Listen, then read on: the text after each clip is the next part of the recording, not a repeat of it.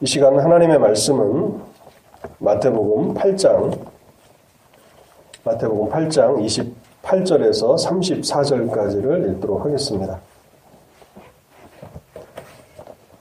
하나님의 말씀 마태복음 8장 28절에서 34절까지를 읽겠습니다.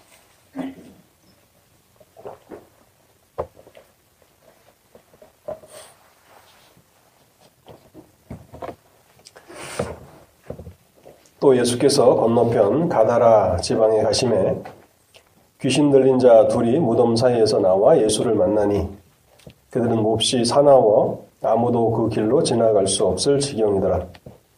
이에 그들이 소리질러 이르되 하나님의 아들이여 우리가 당신과 무슨 상관이 있나이까 때가 이르기 전에 우리를 괴롭게 하려고 여기 오셨나이까 하더니 마침 멀리서 많은 돼지 떼가 먹고 있는지라 귀신들이 예수께 간구하여 이르되 만일 우리를 쫓아내시려면 돼지떼에 들여보내 주소서 하니 그들에게 가라 하시니 귀신들이 나와서 돼지에게로 들어가는지라. 온 때가 비탈로 내리달아 바다에 들어가서 물에서 몰사하거늘 치던 자들이 달아나 시내에 들어가 이 모든 일과 귀신 들린 자의 일을 고하니 온 시내가 예수를 만나려고 나가서 보고 그 지방에서 떠나시기를 간구하더라. 아멘. 먼저 잠시 하나님의 은혜를 구하며 기도하도록 하겠습니다. 자비로우신 하나님 감사합니다. 지난 한 주 동안도 저희들을 지켜주시고 또 보호해 주시고 모든 필요들을 공급해 주셔서 하나님의 은혜 가운데 잘 지내게 하시다가 주의 날에 사랑하는 성도들 반갑게 모여서 하나님을 예배하며 또 친교하도록 부르신 것을 감사합니다. 하나님 아버지, 이 시간 저희 예배 가운데도 말씀을 허락해 주옵소서 저의 영혼이 하나님의 말씀을 듣고 또 그것을 깨달고 우리의 삶에 적용할 때에 하나님의 풍성하신 은혜를 누리게 됨을 저희들이 잘 알고 있사오니 굶주린 저의 영혼 가운데 말씀의 은혜를 풍성하게 허락하여 주시고 또한 이 시간 사탄이 우리의 마음을 또 혼미케 하고 또 복음 전파를 방해함으로 하나님께서 우리에게 주시고자 하시는 그 은혜를 얻지 못하고 돌아가는 자들이 없도록 하나님 성령을 통해서 일하여 주옵소서. 전하는 자에게 성령으로 충만하게 하셔서 하나님의 진리만을 증거하게 하실 뿐만 아니라 또한 듣는 성도들 가운데도 함께하여 주셔서 그 귀를 열어주시고 또 마음을 열어주시고 또한 깨닫는 능력을 허락해 주셔서 하나님의 말씀을 또 보아와 같이 잘 간직하고 한 주간을 살아갈 때에 하나님의 함께 하시는 능력들이 나타나게 하옵소서.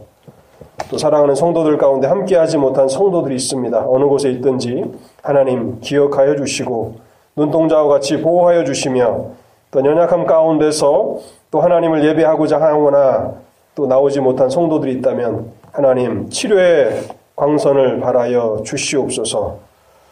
이 시간을 주의 성령께 온전히 의탁하올 때에 이 모든 말씀 우리 주님 예수 그리스도의 이름으로 기도하옵나이다. 아멘. 주님께서 갈릴리 가다 건너편 가다라 지방으로 가십니다. 마가복음이나 누가복음에 보면 거라사라고 되어 있는데 마태복음에서는 가다라 지방이라고 그렇게 기록하고 있습니다. 그곳은 주로 이방인들이 살고 있는 지역으로 알려져 있습니다. 이방 땅에 주님께서 바다를 건너서 도착하셨는데 그곳에 주님께서 도착하셨을 때에 처음으로 주님을 맞이한 사람들은 귀신 들린 사람이었다고 성경은 기록하고 있습니다. 28절인데요. 또 예수께서 건너편 지방에 가심에 귀신 들린 자 둘이 무덤 사이에서 나와 예수를 만나니 우리가 오해하지 말아야 할 사실이 있는데요. 많은 사람들이 어, 귀신에 대해서 죽은 자의 영혼이다라고 그렇게 생각하는 사람들이 있습니다. 그것은 잘못된 생각입니다. 귀신, 악한 영은 사탄이 타락할 때에 사탄과 함께 타락하게 된 악한 천사들을 말하는 것입니다. 죽은 자의 영혼이 아니라 악한 천사들을 우리는 성경에서 귀신, 그렇게 마귀 그렇게 부르는 것입니다. 그리고 귀신 들린 자라고 하는 이 표현은요. 이 악한 영의 지배에 완전히 사로잡힌 사람을 말하는 것입니다. 우리가 요즘에 어, 정신병과 이 귀신 들림 이렇게 이것을 구분하지 못하는 때가 있는데요. 그래서 한국 교회에서도 모든 이 정신병을 귀신 들림이다 해가지고 어, 귀신을 쫓아내는 그런 축사들을 했던 교회가 어, 한국 사회에 많은 무리를 일으킨 적이 있습니다. 정신병과 귀신 들림은 구분할 필요가 있습니다. 정신병은요, 어떤 외부나 내부의 충격에 의해서 뇌가 손상을 받아서 정상적으로 기능을 하지 못하는 경우를 우리는 정신병이라고 말하고요. 반면에 귀신 들림은 지속적으로 자기 양심은, 양심을 속이는 일을 반복하면서 사탄의 충동질에 굴복된 상태를 귀신 들림이라고 그렇게 말합니다. 성경에 보면 예수님의 열두 제자 중 하나인 가론 유다에게 사탄이 들어갔다고 기록하고 있습니다. 그리고 구약 이스라엘의 그 초대왕 사우랑은 악한 영의 시달림을 받았다고 그렇게 성경에 기록하고 있죠. 그런데 중요한 것은 귀신은 사람의 의지와는 상관없이 그렇게 사람에게 들어가서 활동하는 그런 존재는 아니라는 것을 우리가 기억해야 합니다. 어느 영혼에게 들어가야 되겠다 해서 그 사람의 의지와 상관없이 그 사람 안에 들어가서 활동하지는 못한다는 것입니다. 유다의 경우는 어떻습니까? 유다는 탐욕에 사로잡혀서 요한복음 12장 6절에 보면 헌금궤에 있는 그런 물질들을 계속해서 훔쳐가는 그런 일을 통해서 사탄이 들어올 문을 열어준 격이 된 것이고요. 또한 사우랑은 어떻습니까? 다윗에 대한 끊임없는 시기와 미움이 가득하여서 다윗을 죽이려고 하는 그런 마음 가운데서 사탄의 충동을 받고 사탄이 들어올 수 있도록 문을 열어준 경우라고 할 수 있는 것입니다. 그래서 우리는 성경에 나와 있는 귀신과 이 귀신 들림에 대해서 분명한 그런 정의들을 가지고 있어야 합니다. 그리고 무엇보다도요, 사탄과 그의 졸개들인 이 악한 영의 활동은 하나님의 통제 아래 있다는 것을 우리는 알아야 합니다. 오늘 본문에 보면요, 귀신 들린 사람이 나오고 그래서 주님께서 그 귀신들에게 그 사람에게서 나오라 그렇게 명령을 하십니다.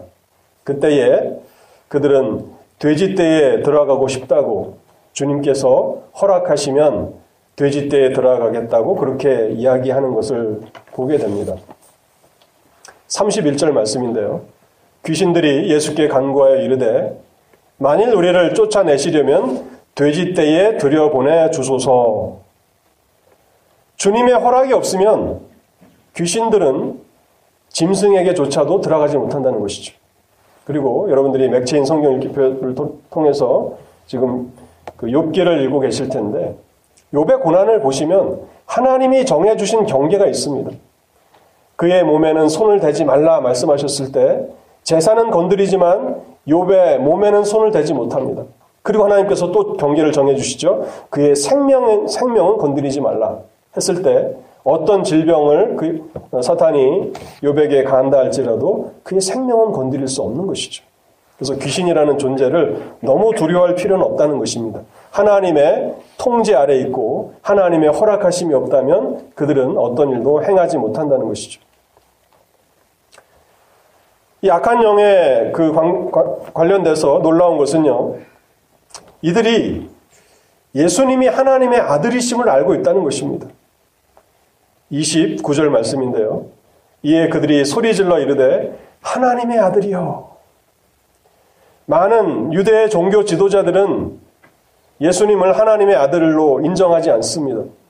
많은 기적들을 행하시고 선을 베푸시고 능력 있는 말씀을 전파하시지만 끝까지 예수님을 하나님의 아들로 인정하지 않습니다.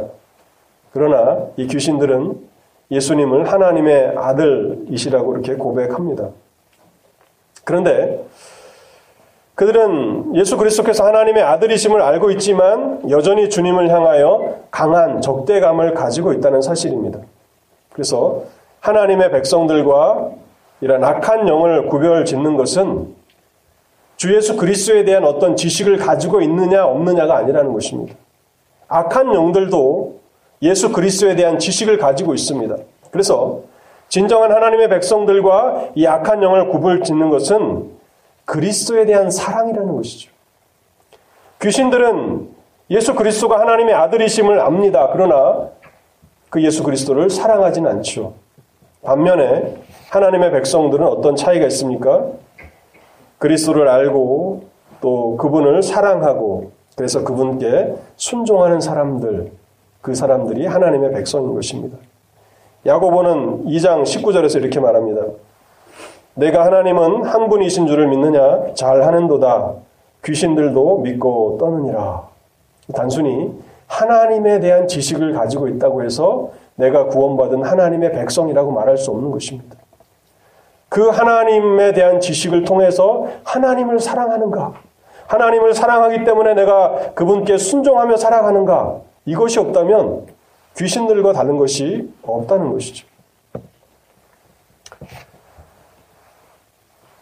본문을 보면요. 29절에 그들이 주님과의 관계가 어떤 것인가를 우리에게 알려주는데요. 우리가 당신과 무슨 상관이 있나이까? 자신들은 하나님의 아들과 아무 상관이 없다고 그렇게 선을 긋고 있습니다. 오히려 이것은 주님께서는 이스라엘의 잃어버린 양을 찾으러 오신 메시아이신데 왜 이스라엘의 메시아께서 이방의 땅까지 오셔서 우리를 괴롭게 하십니까? 라고 하나님의 아들께 항의하고 있는 것입니다.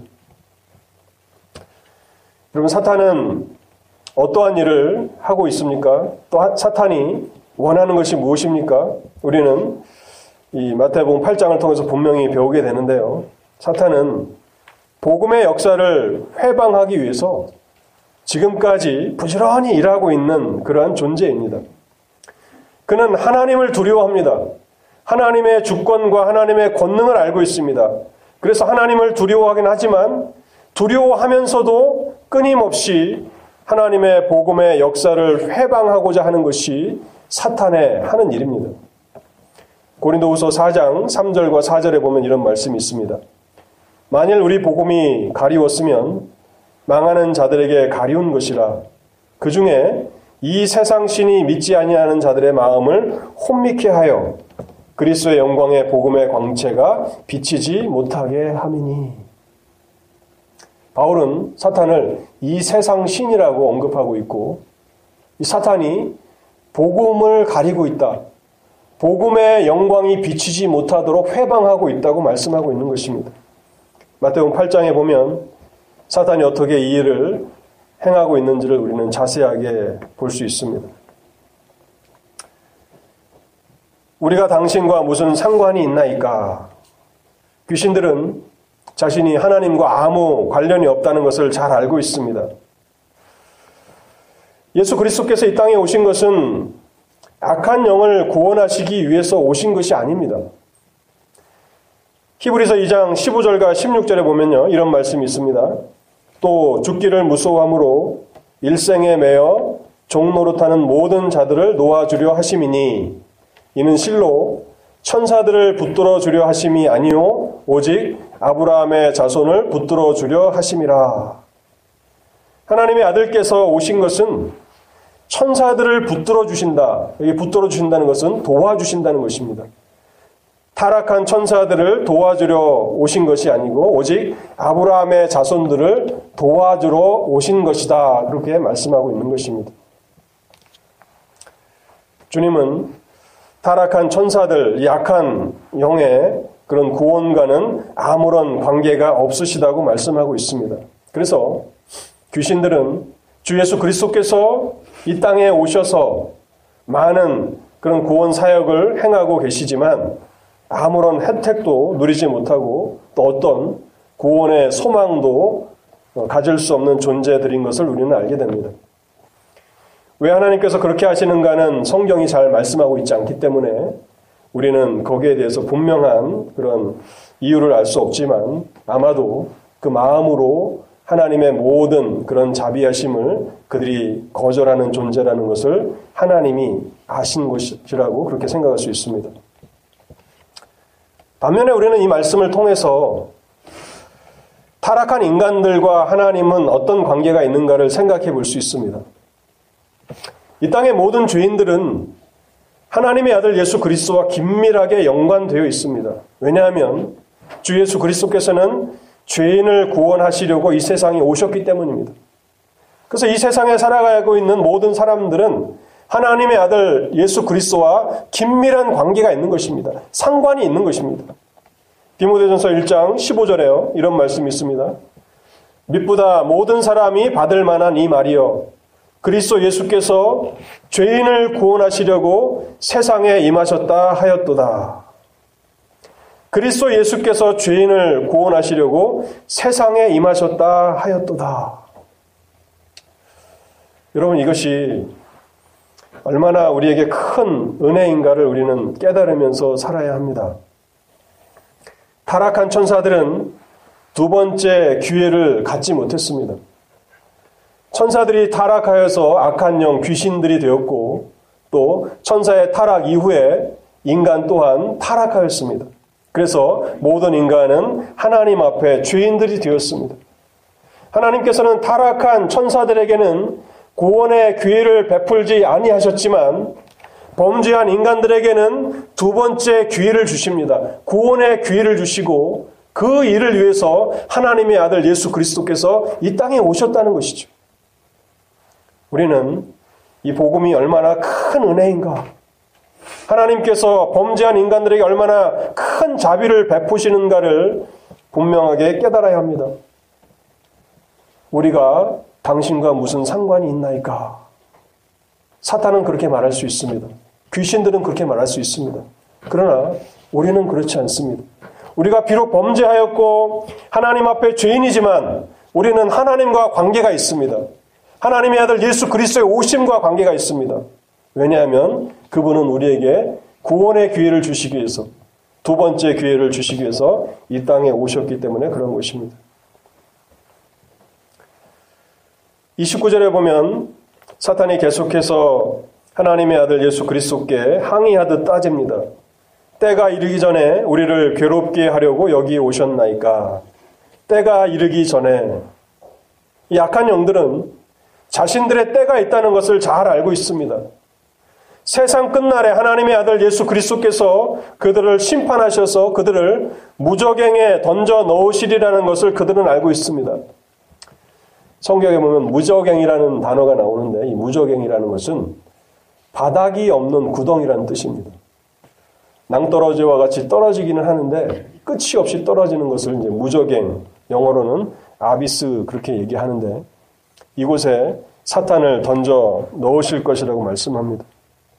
사탄들은 사탄은 이 사실을 잘 알고 있습니다. 그럼에도 불구하고 오늘 29절 말씀에 보면 그때가 이를 때까지 아직 그때가 되지 않았으니까 하나님께서 우리를 그렇게 심판하셔서 영원한 지옥에 던져 넣으실 때까지 자신들은 이 세상에서 왕노릇하며 여전히 하나님의 하나님을 대적하는 일을 해야 하지 않, 않느냐고 그렇게 따지고 있는 것입니다.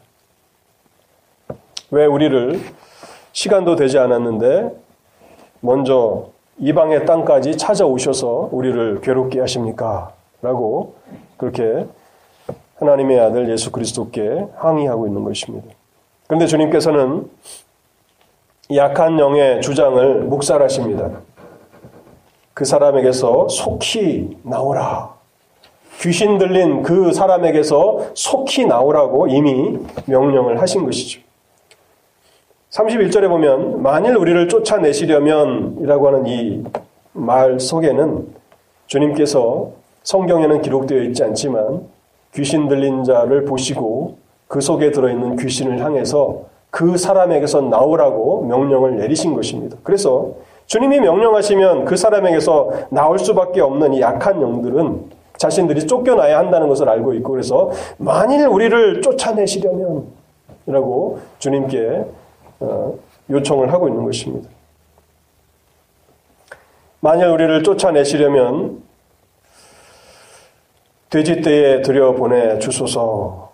돼지떼에 들여보내 주소서.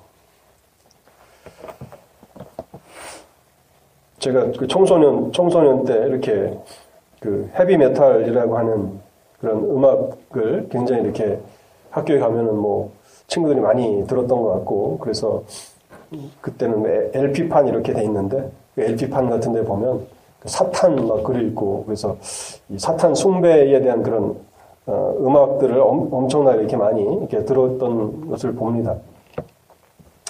근데 여러분 사탄의 그 존재가 어떤 것인지를 가장 정확히 알 수 있는 것은 성경입니다.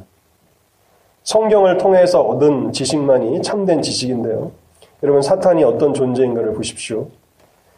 이미 하나님의 아들께서 그 사람에게서 나오라고 명령을 내리십니다. 그런데 그 귀신들은 그냥 그 사람에게서 나오질 않고 대가를 요구합니다. 그 사람에게서 나오는 대가를 요구하는데 그 대가가 뭡니까? 돼지 2천 마리의 목숨입니다. 돼지떼에 들여 보내 주소서. 그들이 돼지떼에 들어, 들어가려고 하는 목적이 뭡니까?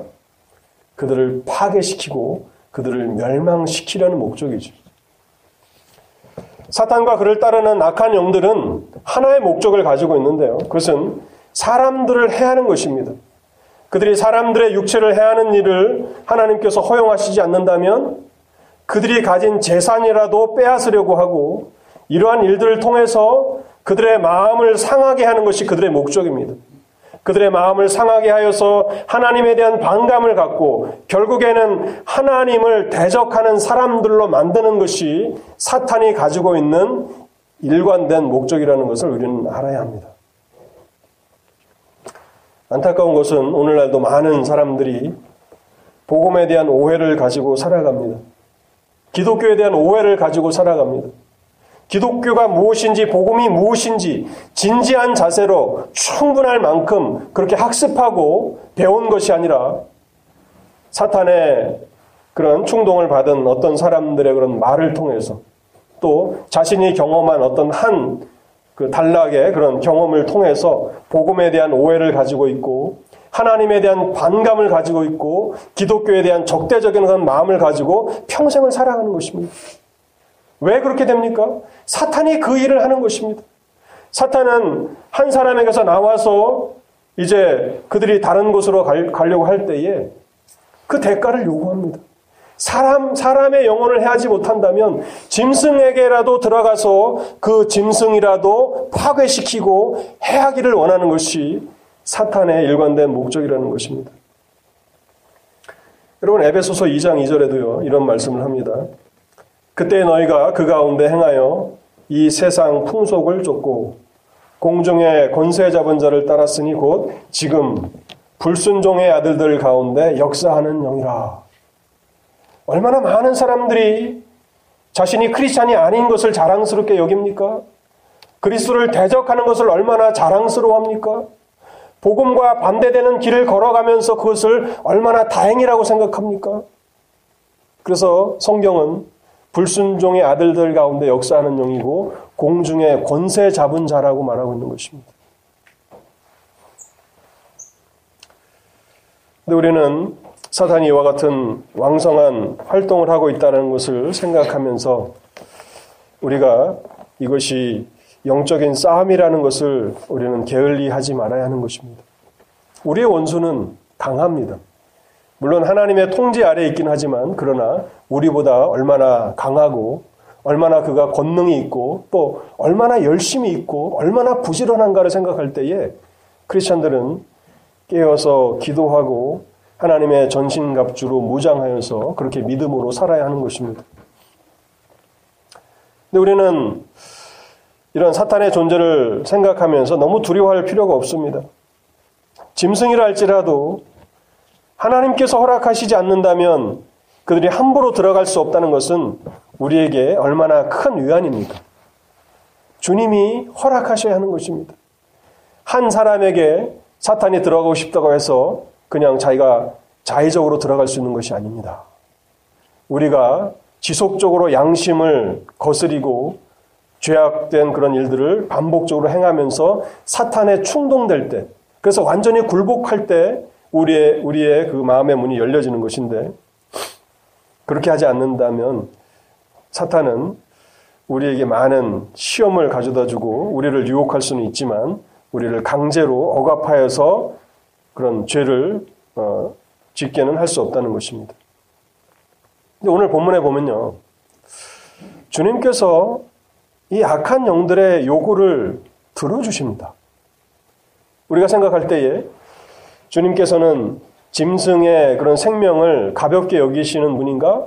라고 오해할 만하게 왜 2천 마리나 되는 돼지떼에게 들어가면 그들이 다 물에 빠져서 몰사 당할 것을 아시면서도 주님은 이 귀신들의 요구를 들어주셨을까? 우리는 의아해하지 않을 수 없습니다.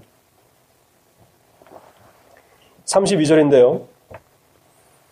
그들에게 가라 하시니 귀신들이 나와서 돼지에게로 들어가는지라 온 때가 비탈로 내리다라 바다에 들어가서 물에서 몰사하거늘 저는 여기에 대해서 두 가지 이유가 있다고 생각합니다.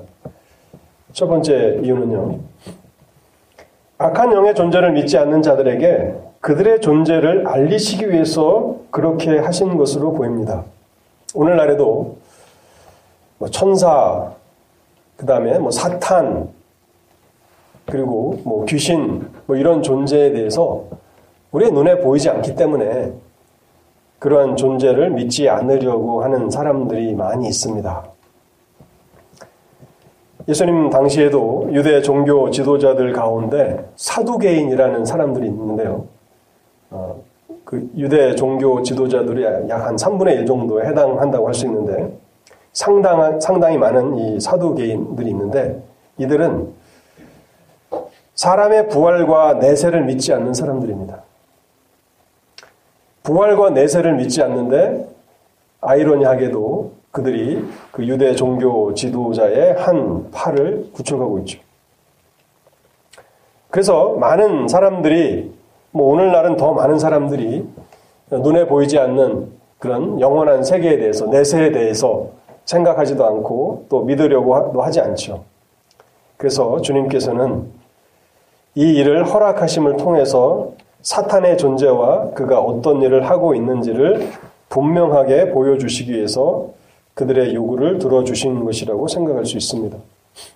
32절 하반절에 보면요. 온 때가 비탈로 내리다라 바다에 들어가서 물에서 몰사하거늘 이것이 바로 사탄입니다. 이것이 바로 악한 영들이 하기를 원하는 것입니다. 온 때가 비탈로 내리다라 바다에 들어가서 물에서 몰사하거늘 사탄이 궁극적으로 원하는 것은 모든 것을 파괴시키고 멸망시키는 것입니다. 욥기 1장에 보십시오. 하나님께서 욥을 시험하도록 허락해 주시지 않습니까?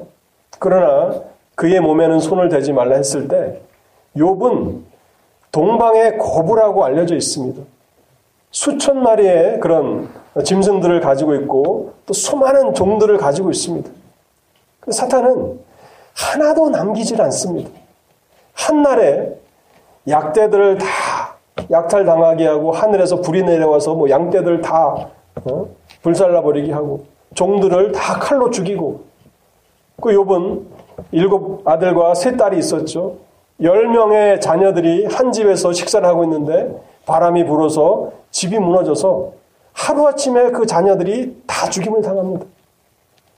우리 같으면 뭐 도박판에도 보면은 돈을 잃으면 뭐 어느 정도 이렇게 여비라도 주지 않습니까? 그래서 아 이건 너무한 거 아니냐. 우리가 생각할 때는 그래도 뭐 최소한의 어떤 양심이라는 게 있잖아요. 그런데 사탄은 그런 것이 없습니다. 그걸 보면서 요백에 있어서 자신이 할 수 있는 모든 것을 다 동원해서 다 가져가고 또한 이 마가복음에 보면 동일한 그런 어, 기사가 나와 있는데 그 수가 2천 마리나 된다고 합니다. 그런데 그 모든 돼지떼가 하루아침에 바다에 들어가서 몰사되는 것을 보면서 마귀는 바로 이와 같은 존재인 것이죠. 우리가 조금이라도 틈을 주면 우리의 영혼에 그 틈을 타고 들어서 우리를 파괴시키고 우리를 철저하게 멸망시킬 때까지 마귀는 만족하지 않는다는 것입니다. 그래서 주님께서는 이 영의 악한 영의 존재를 믿지 않는 자들에게 그들의 존재를 알리시고 또 그들이 어떠한 일을 하고 있는지를 보여주시기 위해서 귀신들의 요청을 들어주신 것이라고 생각할 수 있습니다. 두 번째는요. 한 사람의 영혼의 가치가 얼마나 귀중한가를 가르치기 위해서 그렇게 하신 것이라고 생각할 수 있습니다. 주님께서는요, 세상에 있는 모든 것들은 영혼의 구원이라는 긴급한 일을 위해서라면 우선적으로 사용되어야 한다는 것을 지금 이 사건을 통해서 우리에게 말씀하고 계시는 것입니다. 돼지떼가 약 2천 마리였다고 하는데 뭐 오늘날에도 돼지떼 2천 마리는 어마어마한 금액이지 않습니까? 제가 한국에 갔을 때 제 그 초등학교 친구가 그 경기도 북쪽에서 그 한우를 키우고 있다고 하는데 뭐 한우를 한뭐 100마리 정도 키우는데 뭐 그게 요즘 시세로 하니까 뭐 10억이 넘는 그런 돈이더라고요. 그래서 어 자기는 일 안 하고 그냥 한우 100마리를 돌보는 그런 그 관리인들 두고서 거기서 나오는 수입으로 이렇게 시골에 내려가서 이렇게 생활을 하는 걸 보니까 야, 100마리면 어마어마한 그 금액인가 보다. 그리고 어마어마한 또 수익을 내, 내나 봐요. 그러니까 뭐 그걸 하고 있겠죠. 근데 여러분, 지금 그 당시에는 지금보다 그 짐승들이 더 비싸지 않았겠습니까? 물론 여기는 이제 돼지지만 2천 마리라고 하는 것은 아마 금액으로 따지면 뭐 어마어마한 금액일 것입니다. 그리고 그 2천 마리의 실제적인 소유는 주님이 아니죠. 물론 우리가 궁극적으로는 모든 것이 다 하나님의 것이니까 뭐 주님의 것이라고 말할 수 있겠지만 그러나 1차적인 그런 소유주는 따로 있었던 것을 우리가 생각해 볼 수 있습니다. 그럼에도 불구하고 귀신들로 하여금 돼지떼에 들어가라고 말씀하신 것은 무엇입니까? 귀신 들려서 괴로움 가운데 있는 이 사람들의 영혼이 수천의 짐승들의 그 생명보다도 훨씬 더 귀중하다는 그 사실을 가르치시기를 원하는 것입니다. 그래서 우리가 이 사건을 읽어, 읽어 나가면서 이 땅에는 하나님의 교회와 또 하나님의 백성들은 어떠한 자세로 삶을 살아야 합니까? 한 영혼을 구원하기 위해서라면, 한 영혼을 하나님께로 돌이키는 그 일을 위해서라면, 그 어떠한 대가를 지불한다 할지라도 그것은 결코 아까워해서는 안 된다는 것입니다. 주님은요, 귀신 들려 있었던 그 두 사람, 마가복음이나 누가복음에는 한 사람인데, 이 마태복음엔 또두 사람입니다.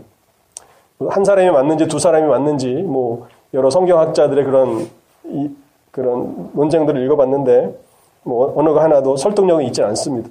뭐, 한 사람이든 두 사람이든 간에. 그 사람의 영혼을 건지시기 위해서 주님은 바다를 건너서 오신 것이죠. 갈릴리 바다를 건너 오신 것입니다. 그리고 우리가 아는 것처럼 그 전에 어떤 사건이 없이 바다를 건너 오신 사건과 또 이 귀신 들린 사람을 고쳐주신 이 일이 연속적으로 일어난 것이라면 주님은 이 사람을 건지시기 위해서 제자들과 함께 목숨을 거신 것입니다. 풍랑이 일어났잖아요. 그래서 배가 그 바다에 침몰할 뻔 했잖아요. 그 위기를 넘기시면서 바다를 건너오셨을 뿐만 아니라 자기의 소유도 아닌 2천 마리나 되는 그 돼지떼를 희생하시면서 귀신 들린 그 사람을 고쳐 주시기를 원하셨다는 것입니다. 사랑하는 성도 여러분, 하나님 앞에서 우리의 영혼은 그와 같은 가치가 있는 것입니다. 그것을 이 마태복음 8장 이 귀신 들린 사람의 사건을 통해서 깨달으라고 말씀하십니다. 마지막으로 살펴보기를 원하는 것은요, 이제 그 동네 사람들의 그런 반응에 대해서 간략하게 생각해보고 오늘 설교를 마치겠습니다. 34절 말씀인데요. 온 시내가 예수를 만나려고 나가서 보고 그 지방에서 떠나시기를 간구하더라. 온 신하가 예수를 만나려고 나가서 보고 그 지방에서 떠나시기를 간구하더라. 성경이 잘못 기록된 거 아닙니까? 하나님의 아들을 붙잡아야 하는 거 아닙니까? 그 능력을 그들이 목격하지 않았습니까? 그런데 그들은 주님을 떠나시라고 요청하고 있습니다. 왜 이 사람들은 주님을 자기 마을에서 떠나시라고 말씀하고 있는 것입니까? 주님 때문에 치러야 할 엄청난 대가, 경제적인 손실을 싫어했기 때문입니다. 한 영혼이 구원받는 데는 관심이 없습니다. 귀신 들려서 밤낮 소리를 지르고 무덤 사이에 거하면서 아무도 그 길로 지나갈 수 없을 만 하더라. 성경이 기록하고 있잖아요. 그 동네에 아주 유명한 사람이었을 것입니다. 저 무덤 옆으로 가면 저 사람에게 해코지를 당할 수 있으니 저 길로 가면 안 된다. 사람들은 알고 있었을 것입니다. 그 사람이 완전해지고 치료를 받았습니다. 구원을 받았습니다. 거기에는 사람들이 관심이 없습니다. 그리고 당장에 자신들이 이제 감내해야 되는 경제적인 손실을 생각했기 때문에 주님을 떠나시라고 요청한 것입니다. 그뿐만 아니라 주님께서 왜 이 땅에 오셨는지를 그들은 알지 못하는 어리석은 사람들이었습니다. 주님께서는 주 예수 그리스도를 믿는 사람들에게 영원한 하나님의 나라를 주시기 위해서 오신 것입니다. 사탄이 결코 빼앗을 수 없는 하나님의 나라를 주시기 위해서 이 땅에 오신 것이죠. 그것을 알지 못하고 자신들의 당장의 경제적인 손해만을 생각하면서 그렇게 주님을 떠나시라고 요청하고 있습니다.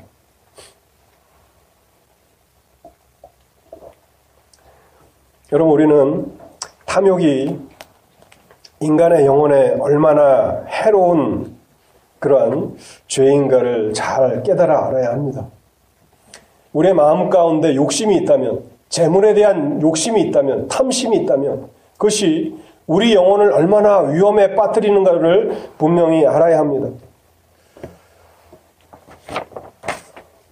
그래서 디모데전서 6장 10절에 보면요, 이런 말씀이 있습니다.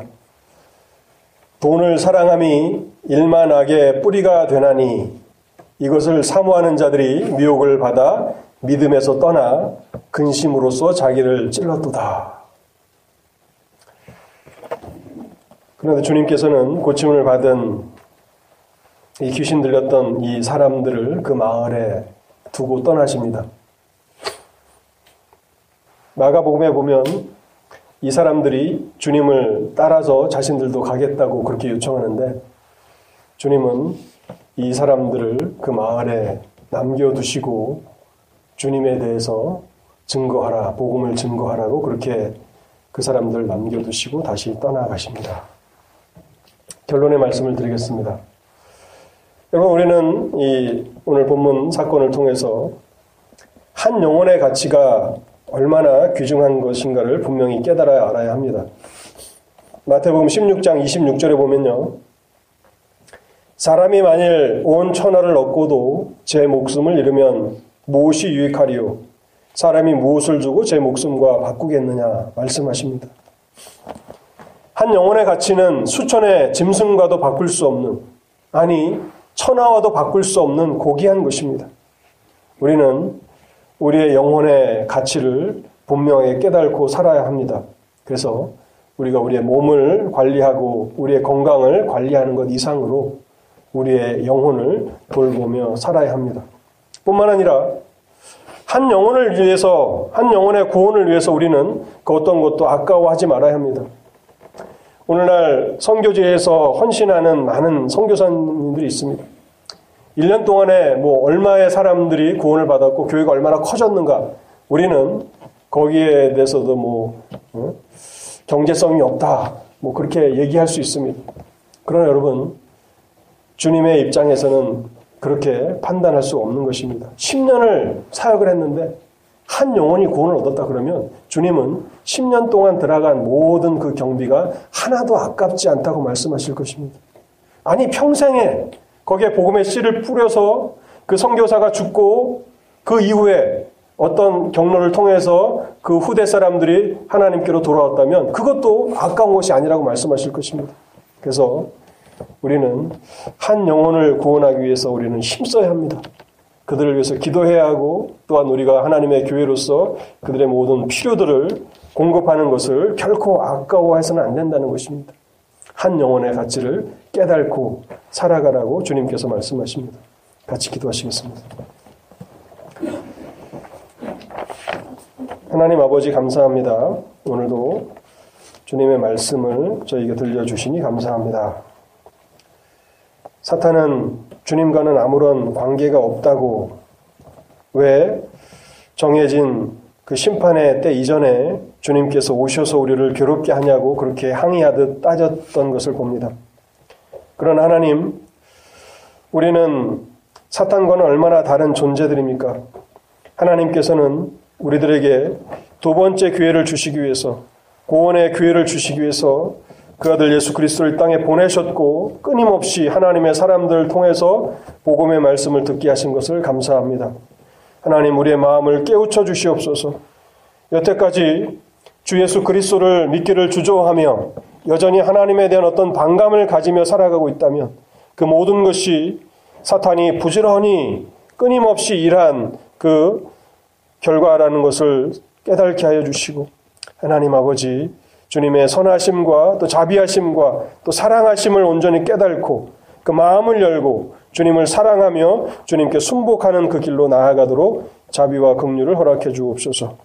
또한 하나님의 교회로서 이곳에도 하나님의 교회를 세우셨사오니 주의 복음을 위해서 귀하게 쓰임을 얻게 하시고 한 영혼의 구원을 위해서 우리가 그 어떤 것도 아까워하지 않고 그렇게 주님의 그 길을 따라가는 온전한 하나님의 교회가 되도록 저희를 이끌어 주옵소서. 이 모든 말씀 주 예수 그리스도의 이름으로 기도하옵나이다. 아멘.